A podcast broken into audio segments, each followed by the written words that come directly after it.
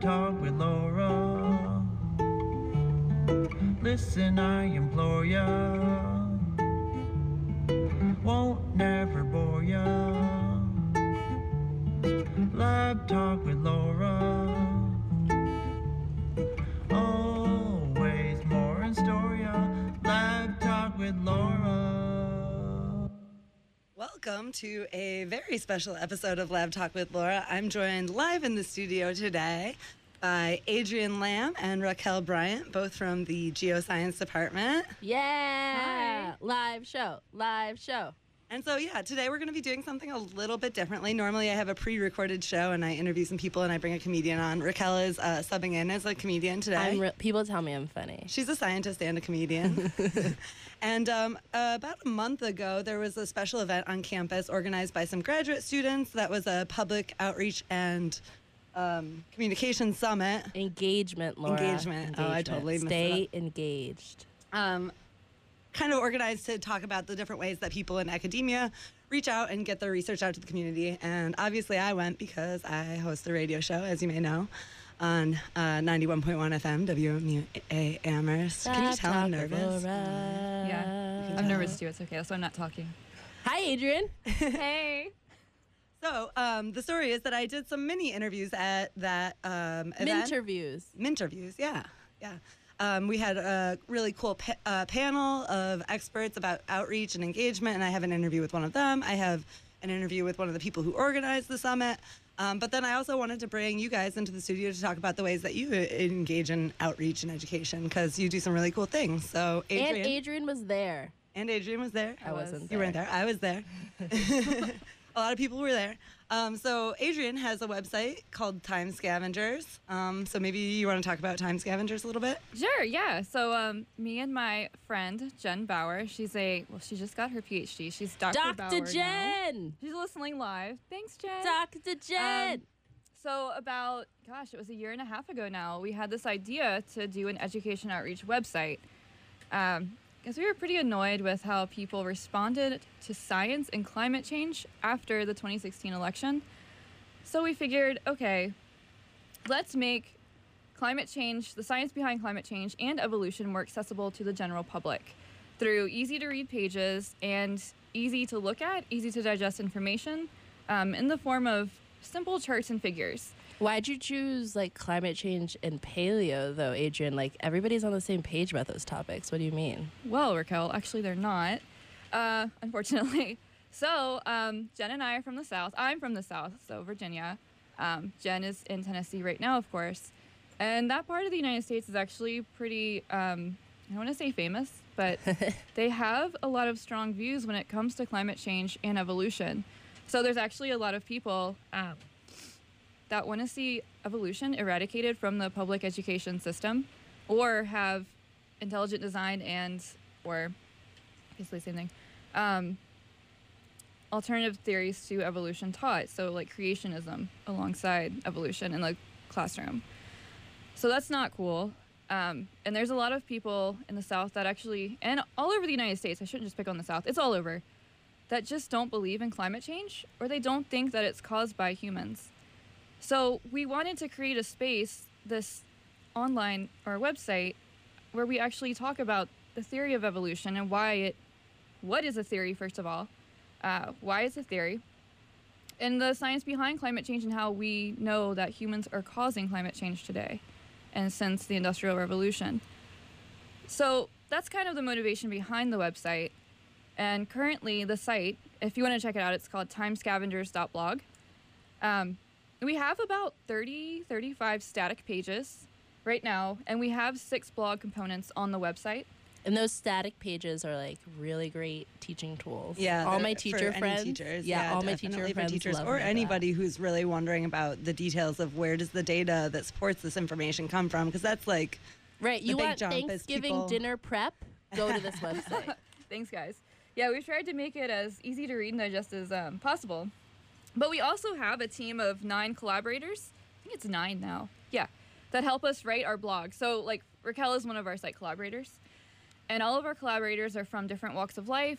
Um, they're all a really diverse group of people. So, they either identify as POC, uh, first generation. They're from like different backgrounds, the LBGTQ plus community.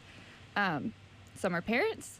So we all have these really different perspectives on science, and we just want to be there and show to students, teachers, kids, whoever, that anyone can be a scientist. But the other purpose of our blogs is also to just kind of show people what we do in our everyday lives as scientists. Not all geoscientists play with rocks, That's right. but some of them do. We don't play with rocks. Raquel and I don't play with rocks.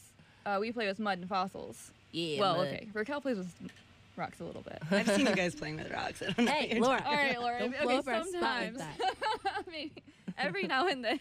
I don't know. You, you could get into like what is even a rock? Like how do you What even decide what a rock a rock? is? Right? That's Anyway. philosophical. Do we do that on Lab Talk with Laura? We can Yeah, get that's pretty deep. philosophical. Yeah. What Whoa. makes something a rock? We've, I think we did we define that on Time Scavengers. I'm not sure if we actually define what a rock is. Uh oh, new page coming up. Sediments. there we go. What is Um, it? What did you call it? Lithified sediment. So Lithified, yeah. sediment that has been, you know, compressed. So is ice a rock? time. I think it actually is considered a mineral. Right? Mm. But Not a rock. but isn't a rock a just glacier aggregate a of rock mineral? then? Yeah, it's a glacier a rock? 'Cause that's like lithified ice, kind of Oh gosh. lithified snow. I told it's you, complicated. philosophy. It These is. are about, like difficult boundaries. Or like I'm used to living out here where all the rocks are like really old and hard. Mm-hmm. Yeah. But then I've gone out to California where there's like lots of that's just cranking out rocks, you know, Yeah, the Neogene. because Beautiful. because there's like active tectonics, and you you know there's rocks you can go up to them. They make up cliffs, but you can go up and like scratch them away with your hand, you know, Mm-hmm. and you're like, is this a rock? I don't know. Wow. Yeah, it's like pseudo rock. Those are really young. We have some of those on the East Coast too. Well, hmm, it's kind of compressed sediment. It's on its way to becoming a rock. Um, Keep but yeah, going. Keep Sorry, I working took on us it. down a weird. we didn't need to dive into like exactly where These the are imp- boundaries see, like kids, Yeah. if you're interested, this is why you should become a geoscientist. You can solve these great mysteries. questions What is a like what rock? a rock, what is a rock? or deeper questions like Why is a rock? what? Oh my gosh. This and more information available on Timescale. yes, please. no, but you have really, I really love, you really have a very accessible site that's on both very informative for like, it gives ex- like advanced science, Yeah. but it also really breaks it down in an easy to digest way and like doesn't presume any knowledge going into it. So you can, Exactly. you know, you break down like, here's how to read a figure, here's what to look at on each axis, like everything. So it's really great. Yeah, thank you. Yeah, that's what we try to do, and we have pages specifically set up uh, for people that know nothing about science and want to know more. For example, what is a hypothesis? What is hypothesis testing? What's the difference between a hypothesis and theory? When we say precision and accuracy in science, what does that mean? Um, so we go kind of into that, not in great detail, but we give readers enough background, we hope, to understand that.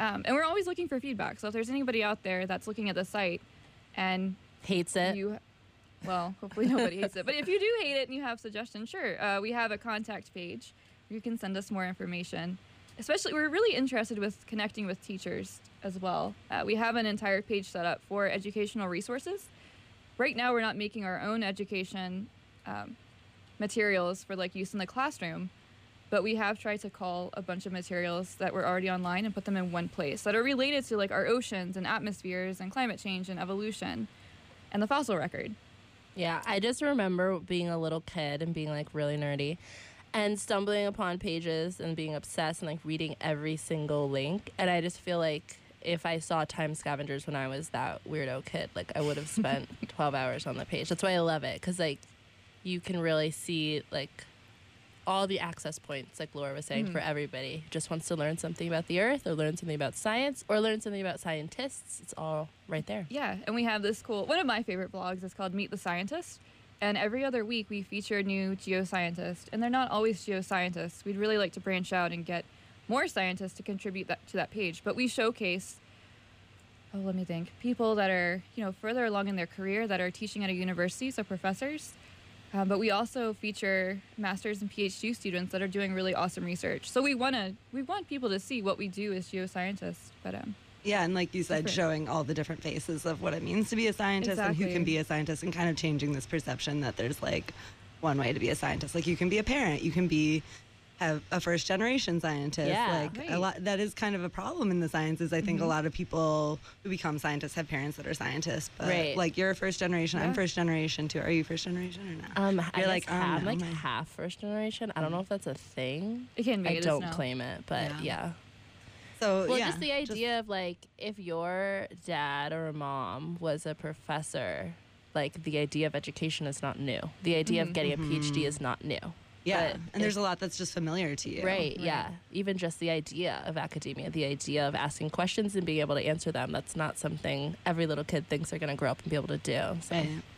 Yeah, exactly. Okay, I'd like to jump into uh, one of the recordings of the interviews that I did at The the, Minterviews? outreach. Yeah, the let's- let's interviews. get to um, so this first interview that I'm going to play is with Dr. Alexandra Jones, who is the founder and executive director of Archaeology in the Community, a Washington D.C. based nonprofit that brings archaeology to a wider audience of people of all ages through educational programming and community events. So let's check that interview Yeah. out. Okay, cool. So you came up from DC to do this panel. Um, and so maybe could you just talk about um, the organization you started? It's Archaeology in the Community. Yes. Archaeology the Community is a um, archaeology education um, company. It's a nonprofit. Um, we have three programmatic tiers. So um, the bulk of our programs are done around uh, youth education program. Um, so this is doing programs for schools, um, clubs, outreach. We have then our professional development arm, which is internships, and then in partnership with Montpelier, we do a classroom teacher training where we train teachers how to teach archaeology. And then our last component is our community archaeology.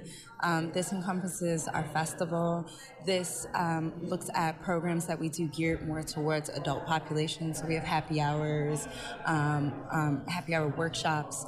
Um, we have dig videos, programs, um, a blog. So things kind of, dear, you know, just geared towards um, an older crowd that are also interested in archaeology. And so you said you have an archaeology site in the Virgin Islands? Yes. So, in partnership with the Society of Black Archaeologists, they started the project um, last year. And they invited other archaeologists to come in and partner with them. And the idea is to have a project that's truly collaborative and even on the leadership side, which is unusual when you see sites, researchers tend to kind of hoard the fame. And this is a truly collaborative um, project where they brought in archaeologists who specialize in different areas who have certain strengths, and we handle different aspects of the project while all working together and um, making decisions um, about what's going on in our research. So I handle the youth and public outreach section of our project. So I deal with um, anything around our field school, um, working with the um, Caribbean Boys and Girls um, Club in the um, in St. Croix specifically, working with the kids. Um, the project isn't just a one-year project; it is a sustainable project. So, this being our second year, I'm hiring back the students that we trained last year in order to give them summer jobs, but also to kind of do continuing education with them. Um, so we don't just stop with one year; we kind of keep going um, over and over with our kids in order to kind of track them, but also make sure that our program is having an impact and we just aren't doing something for the sake of doing it. Right, right. And so what kind of things are you looking into in this site? Um, it is the Estate Little Princess archaeological site. So it was a um, sugar plantation there. They had a rum distillery. And one of the things that makes the site truly unique is that it has um, one of the um, only still standing kind of hospitals on a plantation on an island, and it is currently run and managed by the Nature Conservancy there. So uniquely, we have a partnership with them as well while we're doing our work on their property. Okay. Have you had, um, so have any of the kids found anything really exciting or like, That you would have to ask them. oh, okay, okay. um, it's very interesting because there's a lot of diagnostic stuff that goes into it. Um, so definitely, I thought it was cute. A few weeks back, I met with my old students just to have dinner with them and kind of see, okay, have you thought about archaeology? Do you still remember things I taught you? Um, and just to kind of hear them talking about, yeah, I know, I, I remember learning about the different types of nails, and I never knew that we had so much glass on this island, and kind of like the funny things that kids take from um, excavating at a site versus what we think about when we're excavating at a site um, makes it kind of interesting and unique. Yeah. So what originally drew you to archaeology? I hate being inside. Yeah, okay, I can relate. I'm a geologist. I don't know a lot about archaeology, but I get the wanting to be outside. yeah, so um, for me, it was the idea that I'm the first person in a hundred to a thousand years to touch something since it's been placed in the ground or left by somebody. That excitement of discovering people whose stories haven't been told, the excitement of giving power and giving voice and giving recognition to people who have historically been forgotten by the record, um, whether it's women, whether it's children, whether it's people of different ethnic or religious backgrounds. Um, for me, that was what was truly exciting. And the fact that I could do it without sitting in a caged in room in a nine to five made it extremely attractive. And I mean, I've never looked back. Have you, um, so have you worked in lots of different areas? Like, do you have a favorite field site that you've worked on, or? So my specialization um, is the Spanish and um, English speaking Caribbean and the Chesapeake region. So my dissertation site was done in Maryland. Um, I initially started my research at looking at religious patterns in Cuba. Um, and uh, currently now I'm in the Dutch Caribbean. Um, so I, I've kind of moved back and forth. I think what my true passion, even though those were my research interests, my passion is people. Mm-hmm. And so the fact that I've been able to marry and bring together people of all different backgrounds from all different places and to be able to travel and expose them to archaeology in ways they never thought about it is what excites me and truly, I guess, keeps me engaged in what I do. So I don't really have a special, I just love people. Um, did you say that diving is part of the archaeology site? So we are training the students. We're in partnership with Diving with a Purpose. Um, so the St. Croix Project has about 15. When I say we're a community archaeology project, we have like 15 or so programmatic partners, finance partners. So um, we work with, funded by the Slave Wrecks Project, the Smithsonian. Um, it's the Society of Black Archaeologists project. They've collaborated with Diving with a Purpose, who's collaborated with Junior Sciences. Um, we work with the Boys and Girls Club there. Um, yeah, there's multiple community partners, and we've all come together with this shared idea and understanding of exposing kids to archaeology, underwater archaeology, and kind of spreading this. So the initial idea is to have the kids learn how to dive, with the hope that at one point um, they'll either engage in looking at wrecks or engage in coral restoration. Oh, nice. Um, is there anything else about the program that like we didn't touch on that you'd like to bring up, No, or your awesome. research? it sounds great. How long have you been doing it? Uh, the. Croix project has been going on for two years. Okay. Archaeology in the community has been around for nine years. Um, and AITC, like I said, does everything in just about every aspect. Um, we are a true anomaly and a true public archaeology um, nonprofit. I mean, and, and we take, you know, community archaeology and public engagement very serious to the point where we assist others in trying to come up with uh, creative ideas around that. And we are the only um, archaeology, um, archaeology nonprofit education organization um, of its type that exists. There are other public outreach, but they either specialize in one region, um, meaning that they have a site associated with, or they are um, kind of a lesson plan programming outreach program, whereas we actually do everything. So we have it all encompassing that. We do have a, um, a site that we work with kind of in conjunction on one side. We have a teacher training, um, we work with kids, we have blogs, we have video programs, um, we have a photography project. So we kind of have a number of things in our hands and multiple things truly trying to come to the people and bring archaeology to the people in ways that haven't been done before. Nice. Great. Well, so I have one last thing. Um, so on my show, I so I host this STEM radio show. I bring in people to talk about their research at UMass, and um, at the end of the show, we always play a game, and I bring in a comedian as a co-host. Okay. And so at the end of the show, we always play a game called Guess That Acronym because I'm kind of like trying to highlight the fact that science has its own language and it can be kind of alienating. And so the game is supposed to be like educational and like people, I have my guest give an acronym and then the comedian guesses what it means. But I'm wondering, do you have any acronyms that are common in your field? And I'm going to switch it up and I'm going to try to guess what it is. If you don't, that's fine too. Shippo. SHIPPO. SHIPPO. So S H I P P O. S H P O. S H P O. Okay. SHPO. Okay, I'm gonna go with students helping plan organizations. Not even close. Not even close. Okay, so what does it actually mean? State Historic Preservation Officer. Okay, so is that somebody in every state? Yes, one of the things that everybody doesn't realize is every state in the United States has a state historic preservation officer, and their job is to make sure that their state is in compliance with um, all of the archaeology laws and rules, and that you are not allowed to do anything um, archaeological on state. Federal land without their approval and them Okay, wow. I had going no on. idea. That's really See? cool. I need to go find out who my shippo is. There you go. Okay. Yes. yeah, and yeah, it's, it's, it sounds like a dumb game, but then it actually ends up starting all these really good conversations. Um, yeah. Okay, cool. Well, so thanks so much for your time. It's really nice you. to meet you. Laura, never say guess that acronym is dumb. It's the best game. I'm glad that you approve, Raquel. I definitely approve. No, approve. it actually, I'm always, I don't know, I always feel like it sounds silly. I'm like, yeah, just guess what these letters stand for. But then it starts all these good dialogues. I Yeah. don't know. It's a great idea. So yeah, that was Dr. Alexandra Jones of Archaeology in the Community. She was really awesome to talk to. She she was a really great panelist at that event. Yeah, um, she was Adrian, you had some things to. Oh yeah. that, yeah. yeah, yeah. So first of all, she was incredible. I was totally blown away when I was listening to everything that she did. I was blown away by how she could do it all. Um, but Laura and I were just talking about this while the interview was going on. She went. We, I think the panelists we asked them questions, and one of the questions was, "What is your advice for people that want to do science communication and outreach work?"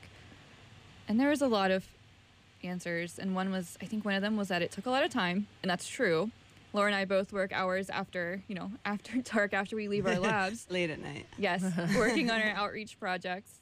Um, but the other thing she said was really love what you do, and I we've heard that growing up, as Laura just said a minute ago. Like we've heard adults tell us this since we were little kids. You know, find something you're passionate about and that you love to do, and follow your dreams. And I think that's kind of what that's so true. That really hit home for me. Yeah. Um, You're gonna have to work a lot no matter what.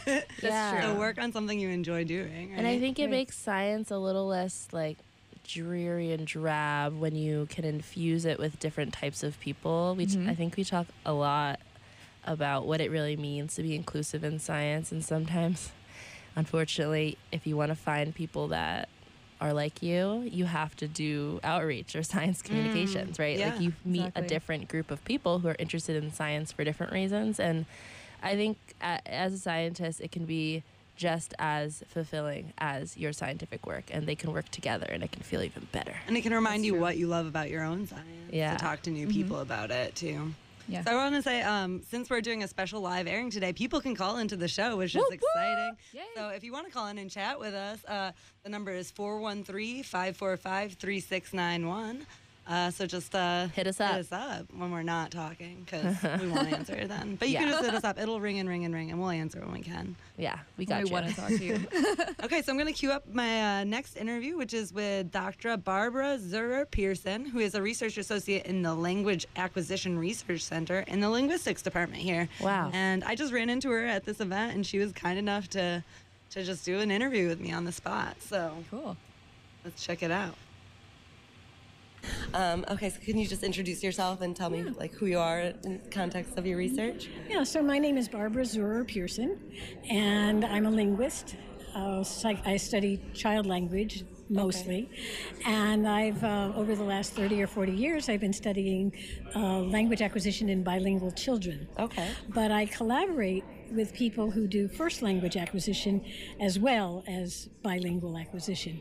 And so in the last um, last few years, I've been doing a project on how children learn quantifiers. Okay. And these are words like every and each and Okay. some, and actually even just number numer- numer- One or two. Or, well expressions in sentences. Okay. Like two children found four caterpillars Okay. or and finding and how children learn these sort of implicit characteristics. I don't know if you've ever heard of distributivity. So, like if I have um, every flower is in a vase, and I show you a few pictures. This is my experiment.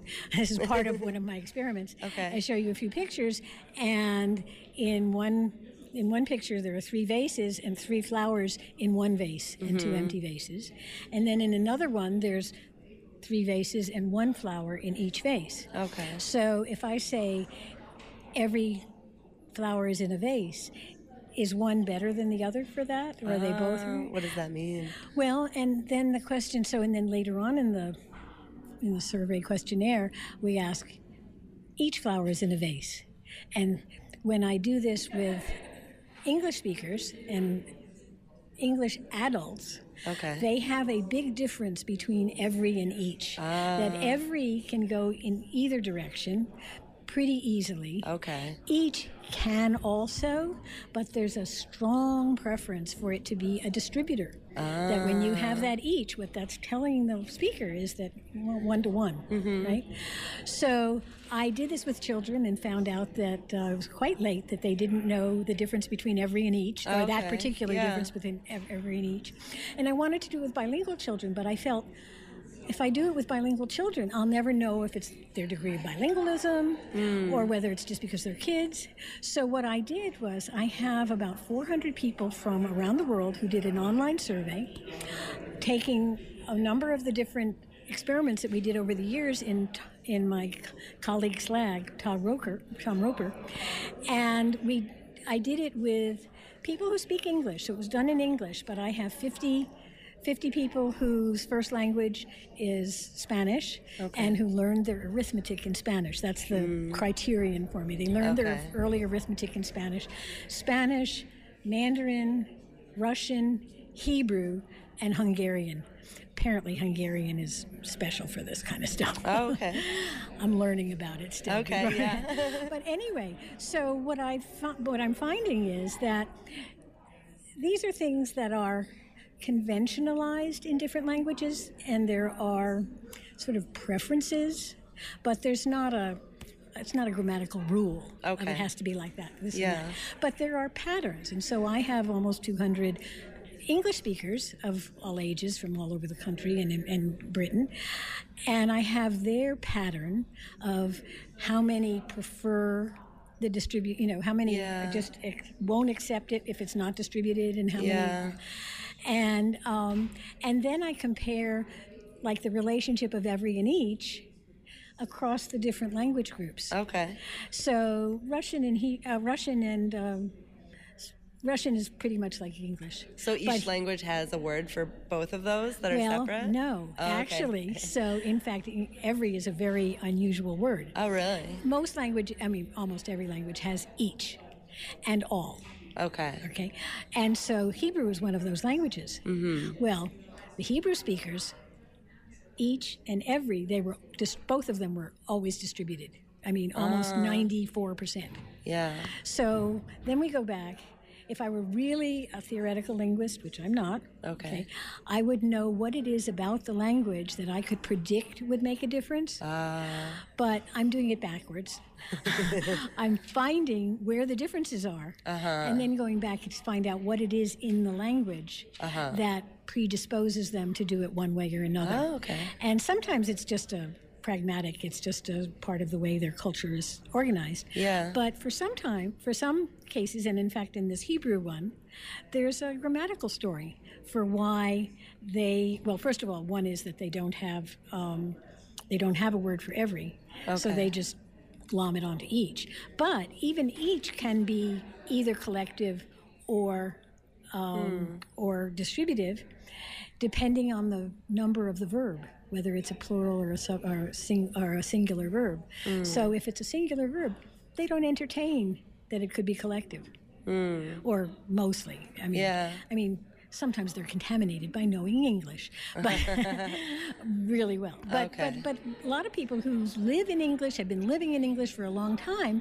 They retain a lot of these things because they're very they're implicit. It's not anything you know about. right. It's not even something you've talked about Ever. or ever learned, but Right, you or just know what that difference is. Right. Interesting. So that's one of the projects that I'm still working on, even though I retired.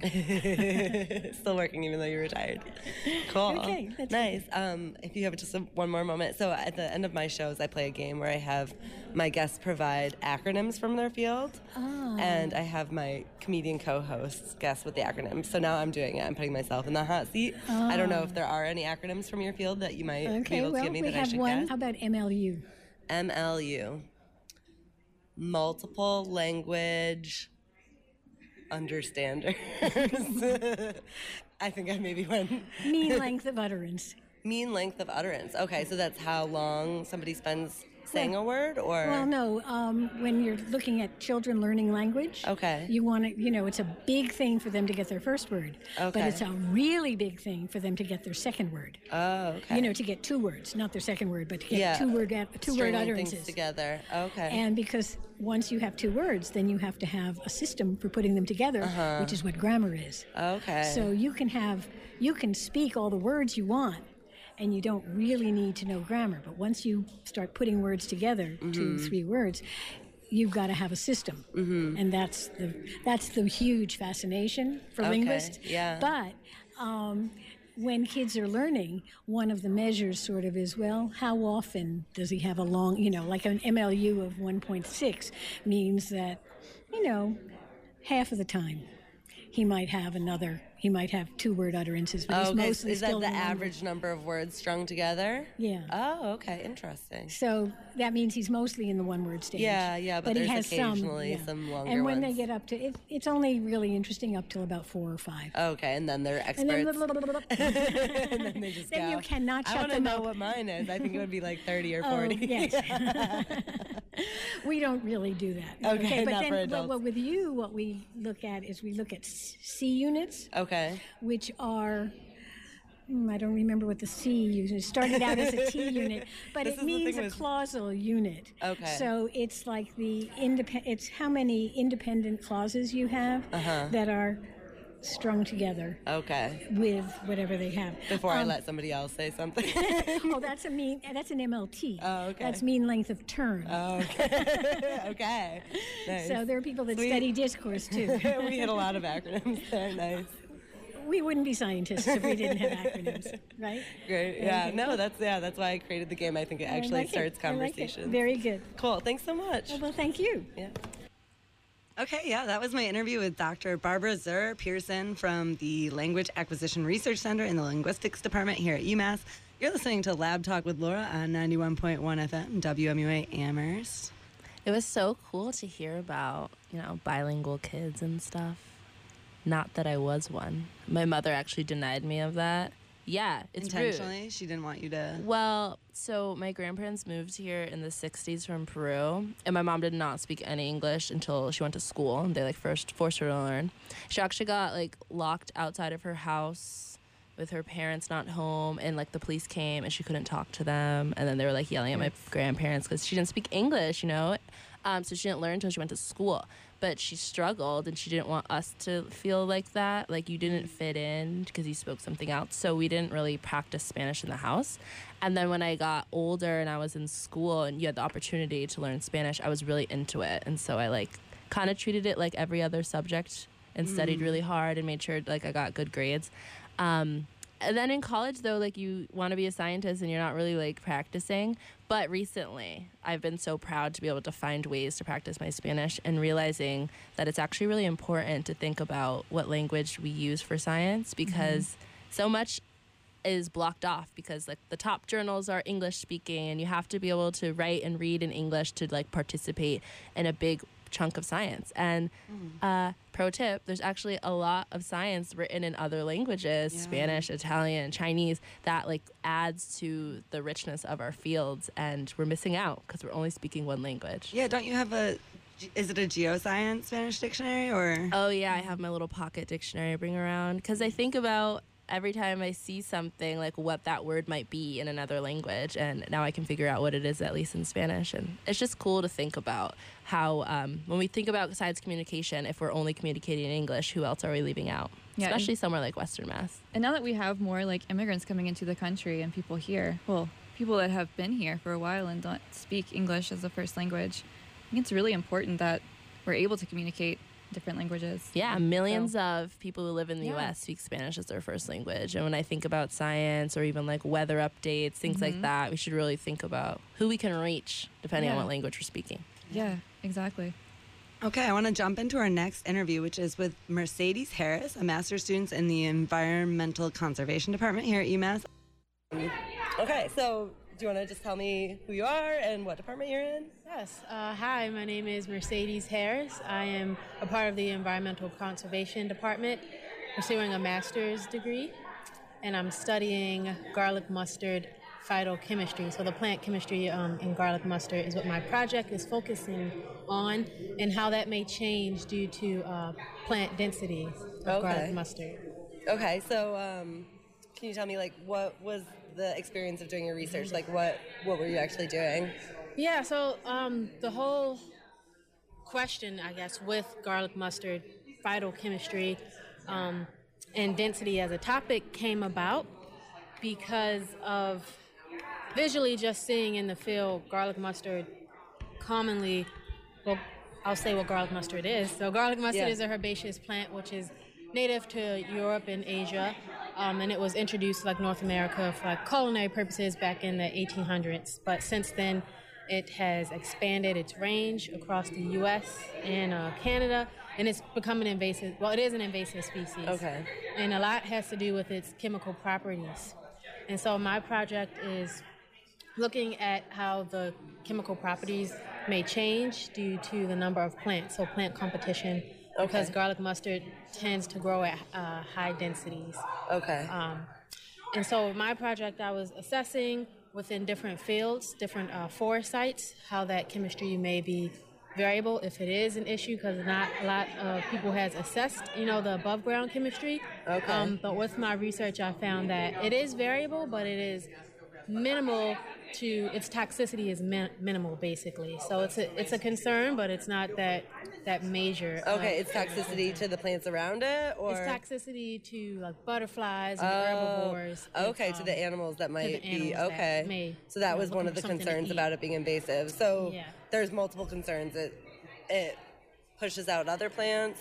Yeah, so it has like a lot of uh, competitive techniques um, that's kind of based around its its chemistry. So below ground chemistry kind of breaks bonds that native trees need to like regenerate. Okay. And so garlic mustard, the chemistry in that will again just break those bonds, and then those forests, secondary forests, uh, the the forests aren't able to regenerate, or those tree species, native tree species, aren't able to regenerate because garlic mustard is so good at what it does. So aggressive. And then above ground, it is causing population um, decreases in a native butterfly species, the Pieridae, um, Okay. a part of the Pieridae family. And so this is particularly out in Western Mass. It's a in Western Mass, the density of garlic mustard is much higher than here, and this butterfly population um, is also greater in Western Mass as well. And so what garlic mustard is doing is basically tricking this butterfly species to land on its leaves and um, make a snack out of the garlic mustard leaves and, and lay eggs on the leaves as well. But the toxicity in garlic mustard, it's causing those butterfly species to not develop. Oh. And so garlic mustard, that chemistry is kind of similar to the p- butterfly's native chemistry. And so it's sending off like the same the same signal. It's kind of confusing the butterfly Uh, okay. species. And so they would normally be landing on a different plant that is more like sustainable to them. Yeah, so uh, the plant that garlic mustard is similar to, they're both in the same family. They're both in the same broccoli family, uh, Brassicaceae. Okay. But garlic mustard has this one chemical compound that makes it different, and it's the compound that I was studying, a glucosinolate called sinigrin. And so that compound is what is kind of hurting the butterfly species. It's causing them to, to you know, essentially not develop.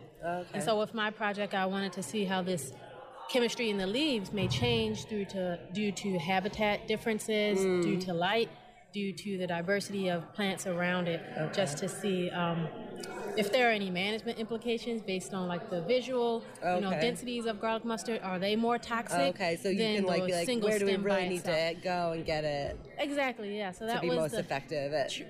Yes, yeah. So that was the the whole thought process behind the project itself, and from from that we're finding that populations, as far as um, looking at um, habitat differences, populations of garlic mustard stems in the light that kind of upregulates this compound. So.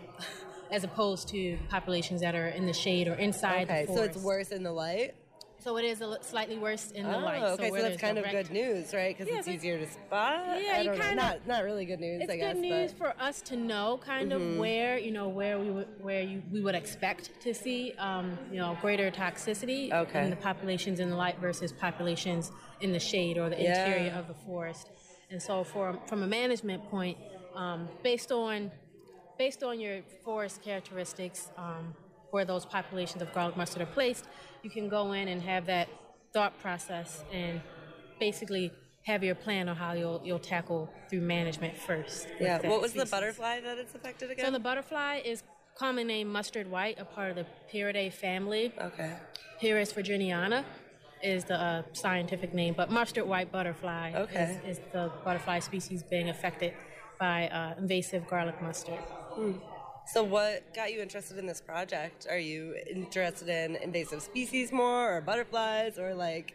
On, well, what drew me in first, I, I'm, I'm interested in plant chemistry altogether. So the, the techniques that plants use in their chemistry, Okay. and most most oftentimes, um, this technique can be used very well by invasive species. So that's how Hmm. my interest in invasive species came about because they use these techniques very well. Okay, that's why Um, they're invasive. That's, like that's yeah, why. which what kind of helps them become, you know, Yeah. invasive and very, very, um, very good at what they're doing, basically.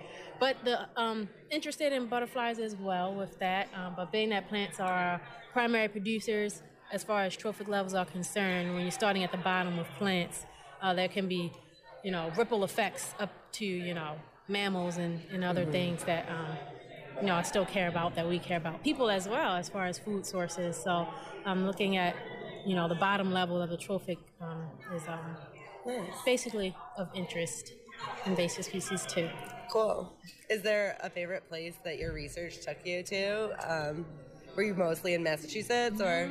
Well, not to say that Massachusetts is dull. I'm not. From, I'm not from here, and I actually Okay. like Massachusetts a lot. Uh-huh. Like the uh, the mountainous um, terrain.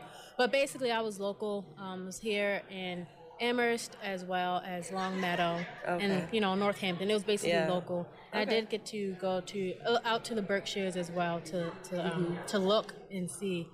Or just survey the garlic mustard populations as far as visual um, densities. Okay, But, cool. yeah. Is there anything else about your research you want to talk about that didn't come up? Um, well, I guess the application of the garlic mustard phytochemistry and just brassicas altogether, um, techniques that I was using in this research as far as um, analyzing the secondary compounds, this technique is commonly used for basically to for people to actually go in and it was called high performance liquid chromatography, and that um, is what we used in order to assess um, concentration. But this technique is also used in a lot of brassica species. And the research right now that's kind of hot with plant phytochemistry is Oh. the effect of these glucosinolates, the compound that I was studying, on uh, cancer prevention as far as including it in the human diet. So Oh, there's a lot of really? Oh, yeah. When I when I was looking for just you know the phytochemistry information on garlic mustard, I Oh. just kept getting sidetracked on the human health of it because Oh, there's so much going on about like glucosinolates and decreasing cancer rates. Now, being that this Oh. project isn't like you know human health, public health, you know, I didn't really go that far Right. into looking at it, but that was like a cool There's a side note that I learned from from this uh, as far as these tox these toxins that garlic mustard are producing and other broccoli species that may be toxic to you know the butterflies or the deer. Uh, for human beings is actually not as Beneficial. it is beneficial, yeah. Okay, so folks, yeah. folks are saying, well, why don't we just eat up all the garlic mustard? But it's not that simple when it's Mhm. like growing on the side of the roads and pollution and stuff like Yeah, that. Yeah, you So can't just eat it That's all. not really the solution for managing it. But um, I just found that was another side track, that direction that I wasn't really looking into for this project. But it's just a, a fun fact. Did it make it harder to do your research because you kept finding all this stuff about cancer and you're like, this isn't what I'm looking Um, at?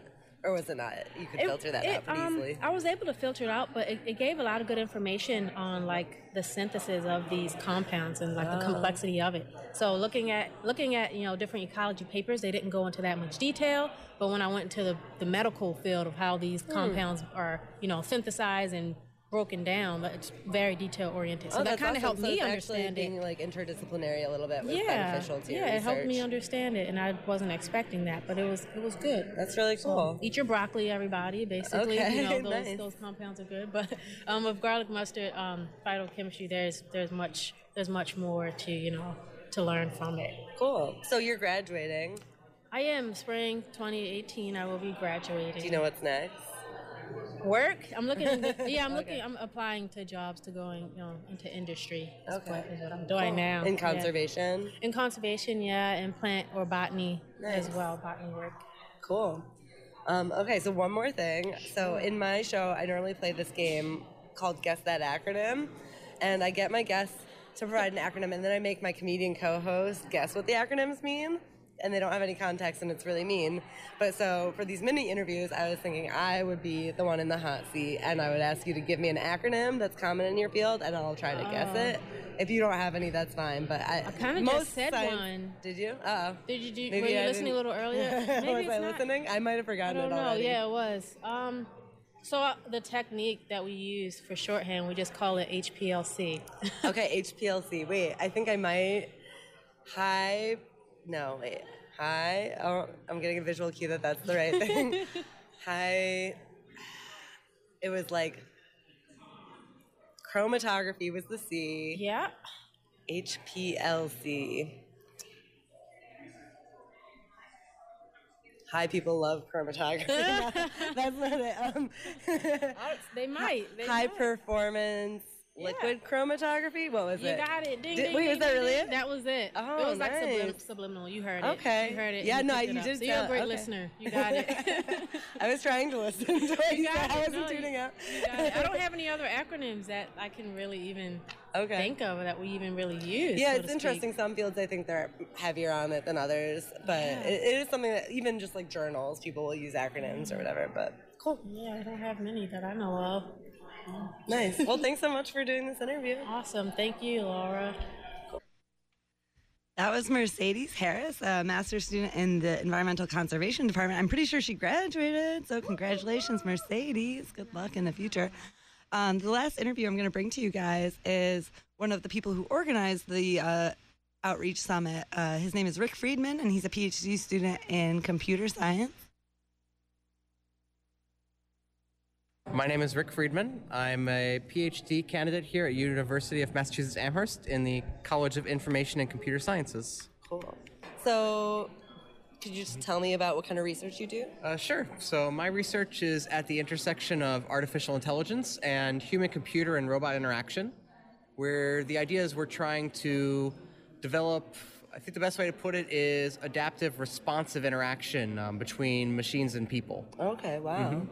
Okay. So, um, is there a specific machine that you're looking at, or Right. So you're right. A lot of people do focus on that. There's actually Okay. a lot of people at MIT who are working on things like factory robots to interact with people, Okay. and there's actually been a lot of work, um, like with your smartphones. I mean, Siri's an example of a machine that interacts with a person as well. Yeah. And I think the best way to describe what I've been doing is looking at more of a general purpose one. So all these people are working on the special cases where there's a lot of great information you could take from the fact that you're doing a certain scenario, but I was looking at just the general idea of what if you don't know the scenario you're in and you want to just have interaction? What are the principles that are involved and what interactions between even different methods within artificial intelligence are necessary to create these interactive experiences? Okay, so kind of how do you translate the very different ways that humans and computers process information, or is that is that part of it, or Um, that can be part of it for sure. Yeah. Okay. So I'd say the best way to explain what we're doing is if you think about whenever you're watching two people do things, a lot of time you'll notice that there's usually a back and forth, and that's because while one person is doing things, the other one is sort of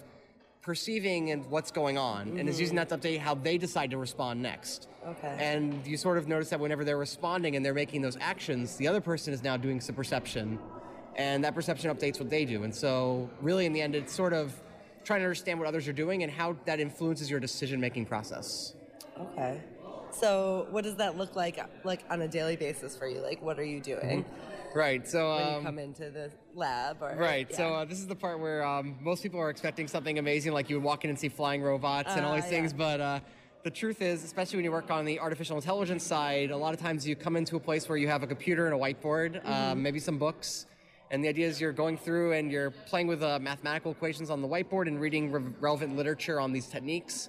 And you sort of are looking at how they can intersect and you're playing with the math on the whiteboard. And when you think you've got an equation that might work, that's when you start to write up the code and get it ready to try out in which case you might do a simple test on the computer with just like typing through the keyboard. And if you want to do put on a robot, then there's a little more coding involved, and then uh, many preparations later, you can start bringing in some people to try stuff out with the robot once you know that it's going to work decently and safely because there's a lot of cost involved, both in money to run the robot, making sure it doesn't break, and also in wanting it to be a safe interaction with the people. Okay, yeah, I guess safety is pretty important. It's Yeah. very important. Yeah. So what what techniques are you working on?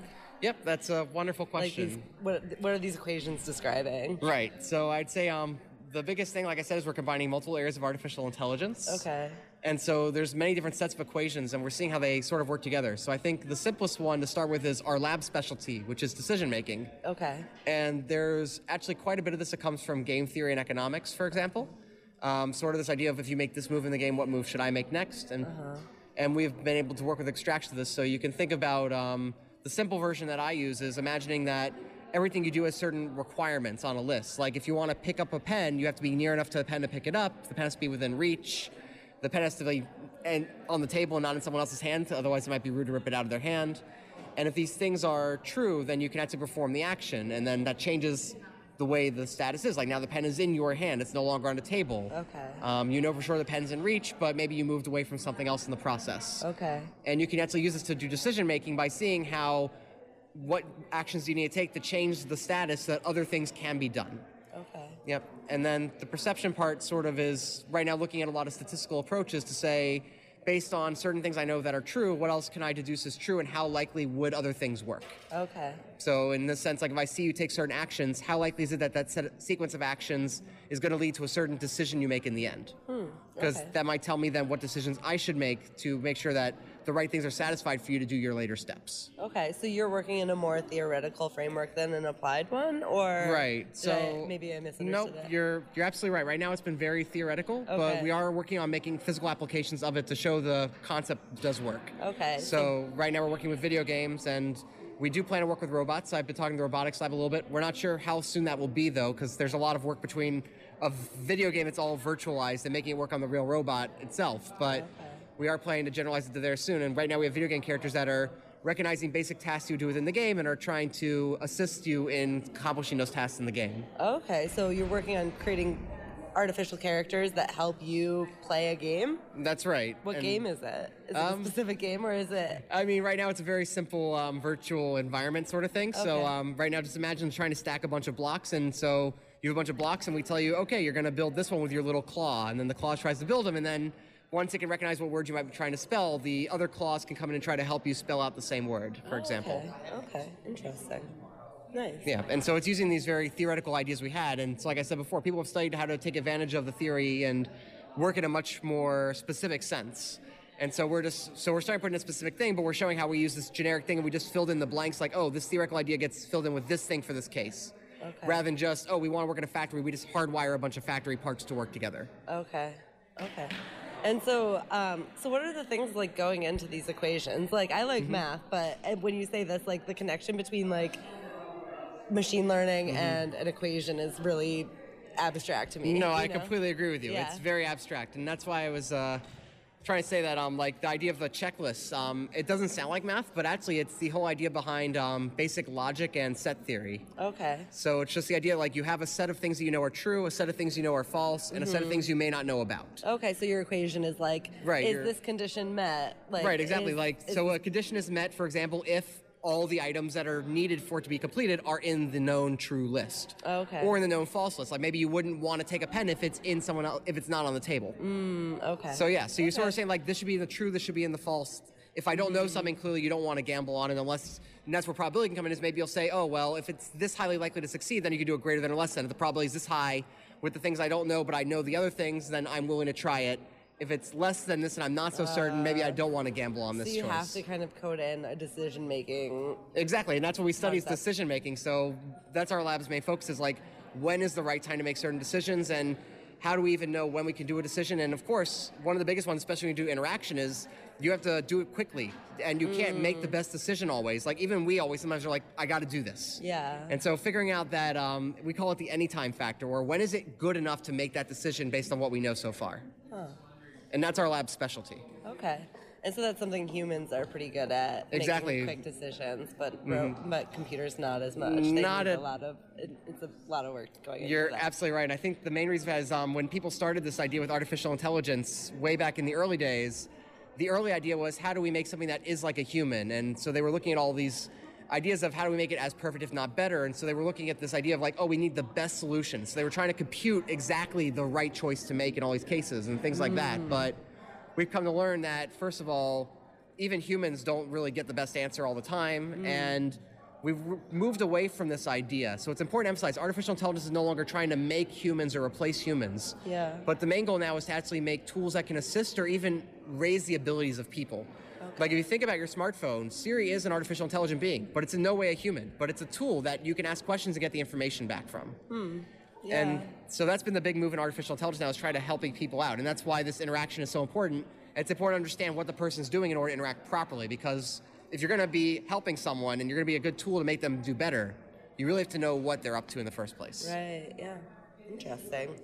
Um, so I recently learned on the topic of artificial intelligence about this concept of the singularity. Oh, Okay. Do you not want to talk about that? No, I'm, I'm fine talking about it. Um, this is just, this is one of those things that a lot of people always come to us because it's very popular in the media. Oh, okay. Um, and so people hear about singularity and a lot of these ideas, and they go, "What is up with this?" And I think, I think if you look at a lot of the people who are talking about it, um, so I will definitely say this, not being an expert or wanting to talk down anybody else, but a lot of people who are discussing the singularity are people who are actually not necessarily people doing artificial intelligence research.